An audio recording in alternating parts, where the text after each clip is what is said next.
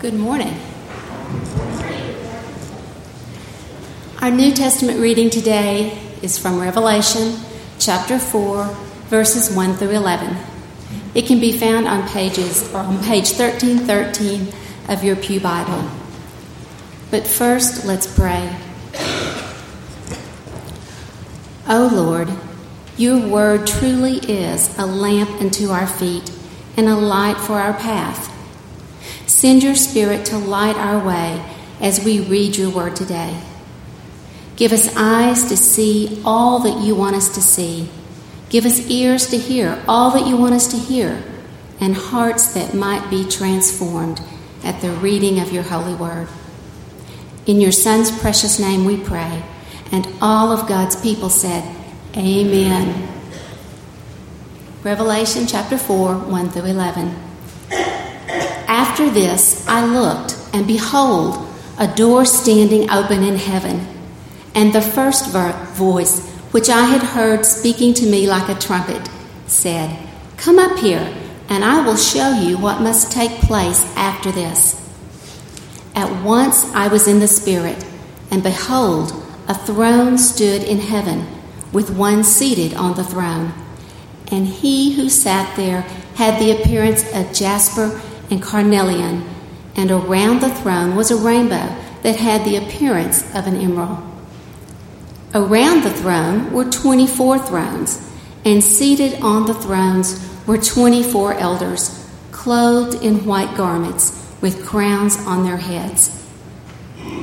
From the throne came flashes of lightning, and rumbles and peals of thunder, and before the throne were burning seven torches of fire which are the seven spirits of God. And before the throne there was, as it were, a sea of glass, like crystal. And around the throne, on each side of the throne, are four living creatures, full of eyes in front and behind. The first living creature, like a lion. The second living creature, like an ox. The third living creature, with the face of a man. And the fourth living creature, like an eagle in flight. And the four living creatures, each of them with six wings, are full of eyes all around and within. And day and night they never cease to say, Holy, holy, holy is the Lord God Almighty, who was and is and is to come. And whenever the living creatures give glory and honor and thanks to Him who is seated on the throne, who lives forever and ever, the 24 elders fall down before him who is seated on the throne and worship him who lives forever and ever. They cast their crowns before the throne, saying, Worthy are you, O Lord and God, to receive honor and glory and power, for you created all things, and by your will they existed and were created. This is the word of the Lord. Hey, Mom, I almost died. Can we go home now? I was probably nine or ten when I, when I went and told my mom those words, and I don't actually remember that part. I remember everything that led up to it. Uh, I had some friends, we were growing up in Pennsylvania, and I had some friends that lived at this really old house and had a barn, and it had been part of the Underground Railroad, so there were all kinds of trap doors and hidden closets and all kinds of things like that. So naturally, what does a nine or a 10 year old want to do? Play hide and go seek. So we did. We went, and my friend Maddie and I were playing hide and go seek out in the barn, and uh, uh, he was really good at it because he knew where all those all those tricks were, and I wasn't that familiar. So I was looking for him for, for a while, and then I, you know, climbed up the stairs, the second level of the barn, finally found a door that I'd never opened before. I'd never even seen it there. I thought, that's it. He's right there. So I was ready to bust in. I opened the door and started to step out, and I looked down, and I don't know what kind of equipment it was, but all I remember seeing are blades. And there's my foot. I'm holding onto the door, and there's my foot. And I was starting to move forward, and somehow that door just kind of closed closed back and I came back in. But I still remember that feeling, uh, even now, of staring down at that, feeling some anxiety and some fear, but more than that, just this overwhelming feeling of what's about to happen. We've all felt that. haven't we? We know what it's like to have that kind of unrest that, that where you're asking the question, can my marriage survive this? What's going to happen after I graduate? What's life going to be like for my kids or my grandkids? Are the bullies at school ever going to leave me alone? Is this treatment going to be effective? Who am I going to vote for? Or can I even vote? We live in a time of unrest, whether it's politics or which bathroom to use or, or, or something at home. We live in this time of unrest where we're looking down at something wondering, what's about to happen? Because I really don't know. Well, at this time in our passage, uh, which we're going to be reading from Isaiah 6, and at this time in our passage, Israel was in a time of unrest. The kingdom's been divided into the north and the south. So in the north, you have Israel, and then in the south, you have Judah. Uh, now, the people, uh, you know, the kings were, were kind of going one of two ways. You you kind of have the cycle. You might have a good king and then a bad king, and then a good king and then a bad king. You might have a bad king, bad king, good king, good king. But it's always changing over, and it's changing over fairly quickly. But then you have this king, King Uzziah, who's a good king. Uh, but under him, you still have these prophets that are coming in. And the prophets are talking to two groups of people. They're talking to the unfaithful, and they're calling them to repentance because they're warning that judgment's coming. But then they're talking to the faithful who are living in the middle of this unrest, and they're telling them something that's going to get them through the unrest they're in now and all that's going to come. So we're going to look at Isaiah 6, 1 through 8. Isaiah 6, 1 through 8. It's page 726 in your Pew Bible or 224 if you're reading in the story. But before we read this, let's pray. Heavenly Father, work in our hearts. Holy Spirit, make us holy. Help us to understand the word that you're trying to speak to us today. In Jesus' name, amen. In the year that King Uzziah died, I saw the Lord sitting upon a throne, high and lifted up, and the train of his robe filled the temple. Above him stood the seraphim. Each had six wings. With two he covered his face, and with two he covered his feet, and with two he flew. And one called to another and said, Holy, holy, holy is the Lord of hosts. The whole earth is full of his glory. And the foundations of the thresholds shook at the voice of him who called, and the house was filled with smoke. And I said, Woe is me, for I am lost, for I am a man of unclean lips, and I dwell in the midst of people of unclean lips. For my eyes have seen the King, the Lord of hosts. Then one of the seraphim flew to me having in his hand a burning coal that he'd taken with tongs from the altar. And he touched my mouth and said, Behold, this has touched your lips, your guilt is taken away, and your sin atoned for. And I heard the voice of the Lord saying, Whom shall I send, and who will go for us? And then I said, Here I am, send me. Our passage starts with the death of a king. And I mentioned he was one of the good kings for most of his life. It was a time of prosperity, Things, people were relatively safe. But near the end of his life, he started to stray, started trying to take on more power, started trying to take on the priestly roles. He goes into the temple to make a sacrifice, and the priests are trying to stop him, and he goes into a fit of rage. And God judges him and gives him leprosy, and then he dies. And now the people are sitting here wondering what's going to happen next? Is he going to be a good king?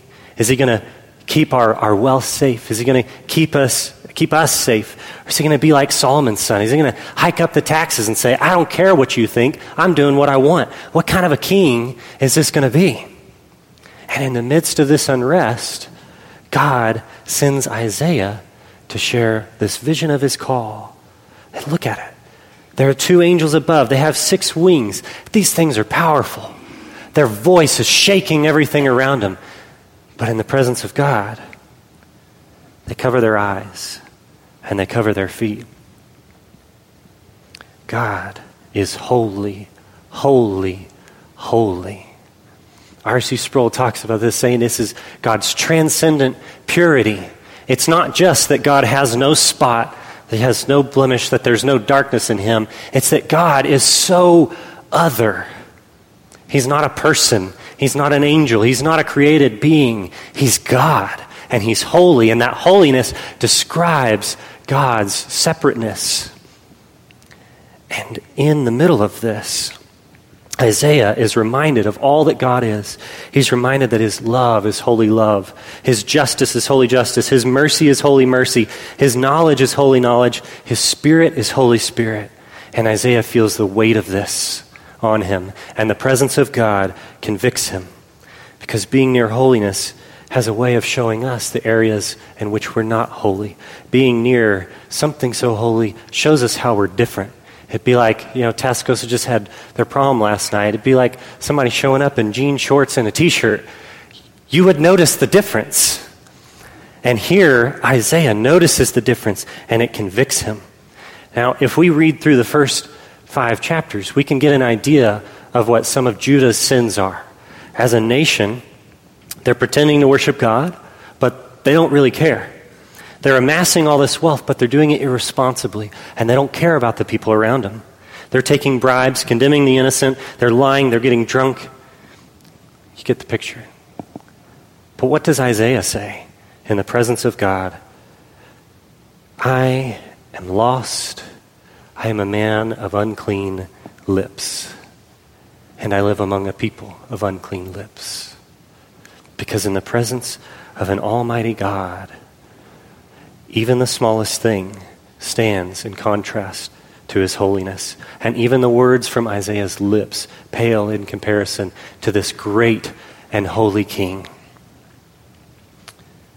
That's why, in the presence of God, he doesn't just convict us the way he convicts Isaiah, he also changes us. And he makes us aware of those things that need to change. Look at verse 6. Then one of the seraphim flew to me, having in his hand a burning coal that he had taken with tongs from the altar, and he touched my mouth and said, Behold, this has touched your lips. Your guilt is taken away, and your sin atoned for. There is something about the presence of God that would consume us if there wasn't a change. There's something about the presence of God that Isaiah standing there looking at this holy king, he would be destroyed if something didn't change.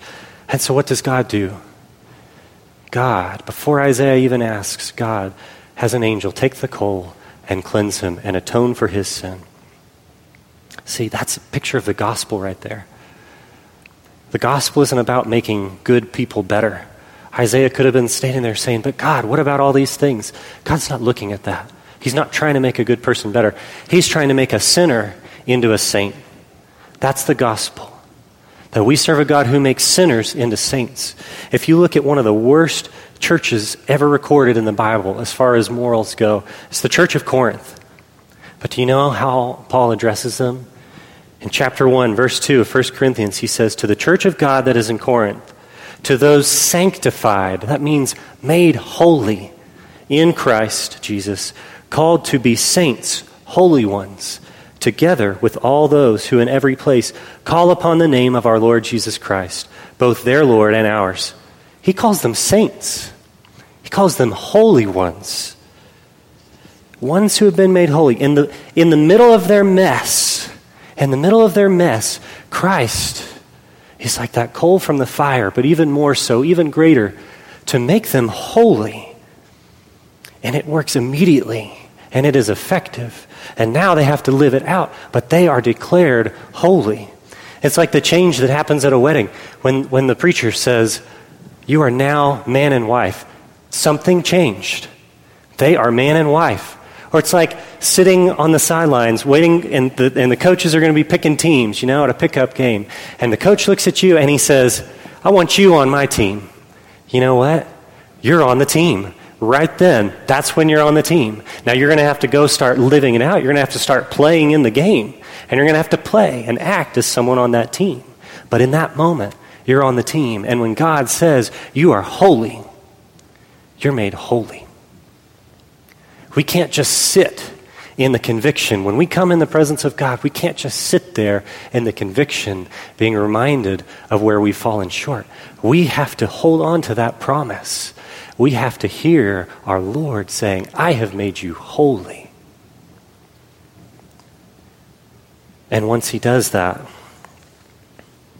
it enables us to begin to live out that call. So, in the presence of God, God convicts us, and then God changes us. and then he sends us. Once Isaiah had been in the presence of God, once the coal had touched his lips, and he became able to respond and even to hear the voice of God, look what happens in verse 8. I heard the voice of the Lord saying, Whom shall I send, and who will go for us? Now Isaiah can hear, and now thinking about the overwhelming joy of what God has done for him, how he's been forgiven, how he's been made holy. What else could Isaiah say except for, Here I am, send me? And so God sent him. And God sent him with a message that we see through the rest of Isaiah. And the message again is that the unfaithful are facing judgment. And if you are in this camp of the unfaithful, you need to get over here because this is, there's going to be judgment coming. But to the faithful who loved God and His Word, who were going to endure those hard times along with the rest of the country, they got an even better message. And it's the same message that gives us hope. Just a short while later, in the next chapter, Isaiah talks about the Messiah. This is something we hear at Christmas. Therefore, the Lord Himself will give you a sign. Behold, the virgin shall conceive and bear a son, and shall call his name Emmanuel, which means God with us. The message that Isaiah was sent to give is not only this vision of this holy God, but of a holy God who was going to come to us, of a Messiah who would make us holy once for all, the coal from the altar that would touch our lips, the language that Isaiah goes on to use, talking about Christ he took our pain, bore our suffering. He was pierced for our transgressions, crushed for our sins. His punishment brought us peace. His wounds healed us. That's the message that Isaiah goes on to share. And so the question is why does God, in the midst of this unrest, in the midst of this time, why does He show them this vision? where Isaiah is convicted, where he's changed, where he's sent. This happens in chapter 6. This, this happens after Isaiah's already been writing. He didn't start at the beginning with his call like most of the others would do. He waits until you can feel it. You can feel the unrest. But it's because this is the process through which we're saved, and this is the process where we receive something that can never ever be taken away from us. Jesus, the Messiah, through his life, his death, his resurrection, his ascension, he brought us something that nothing, nothing, and nobody can take away from us.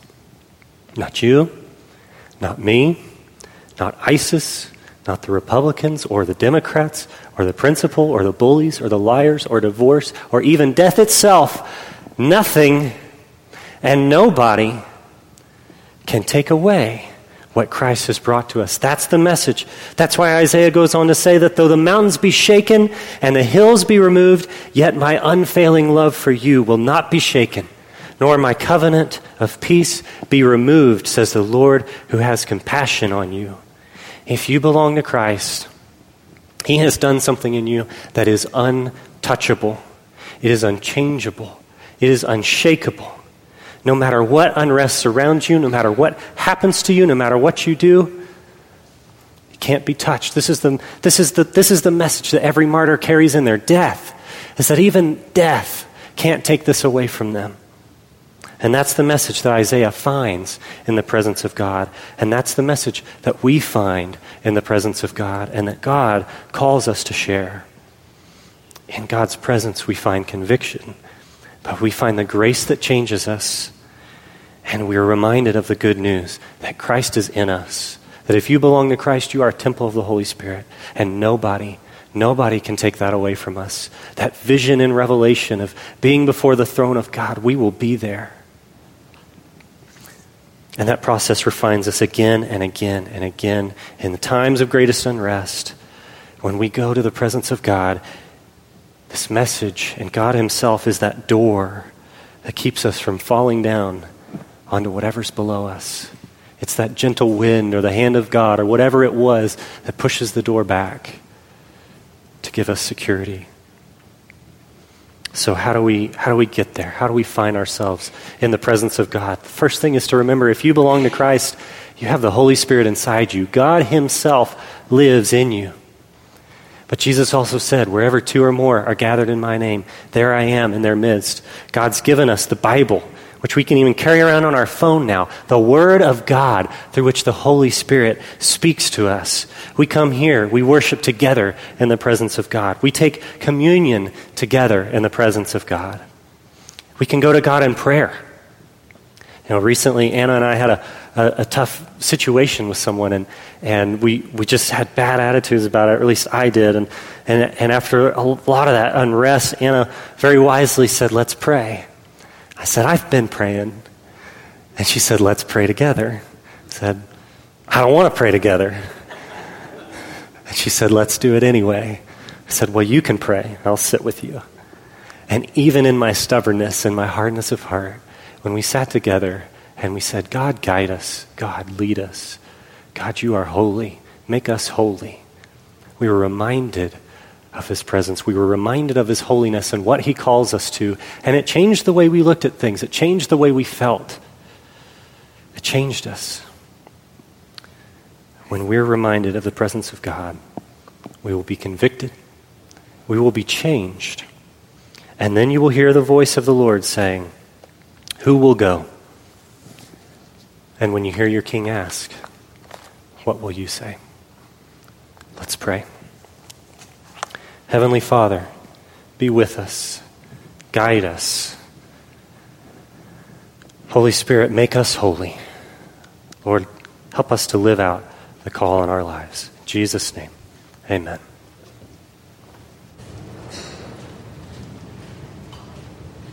Good morning.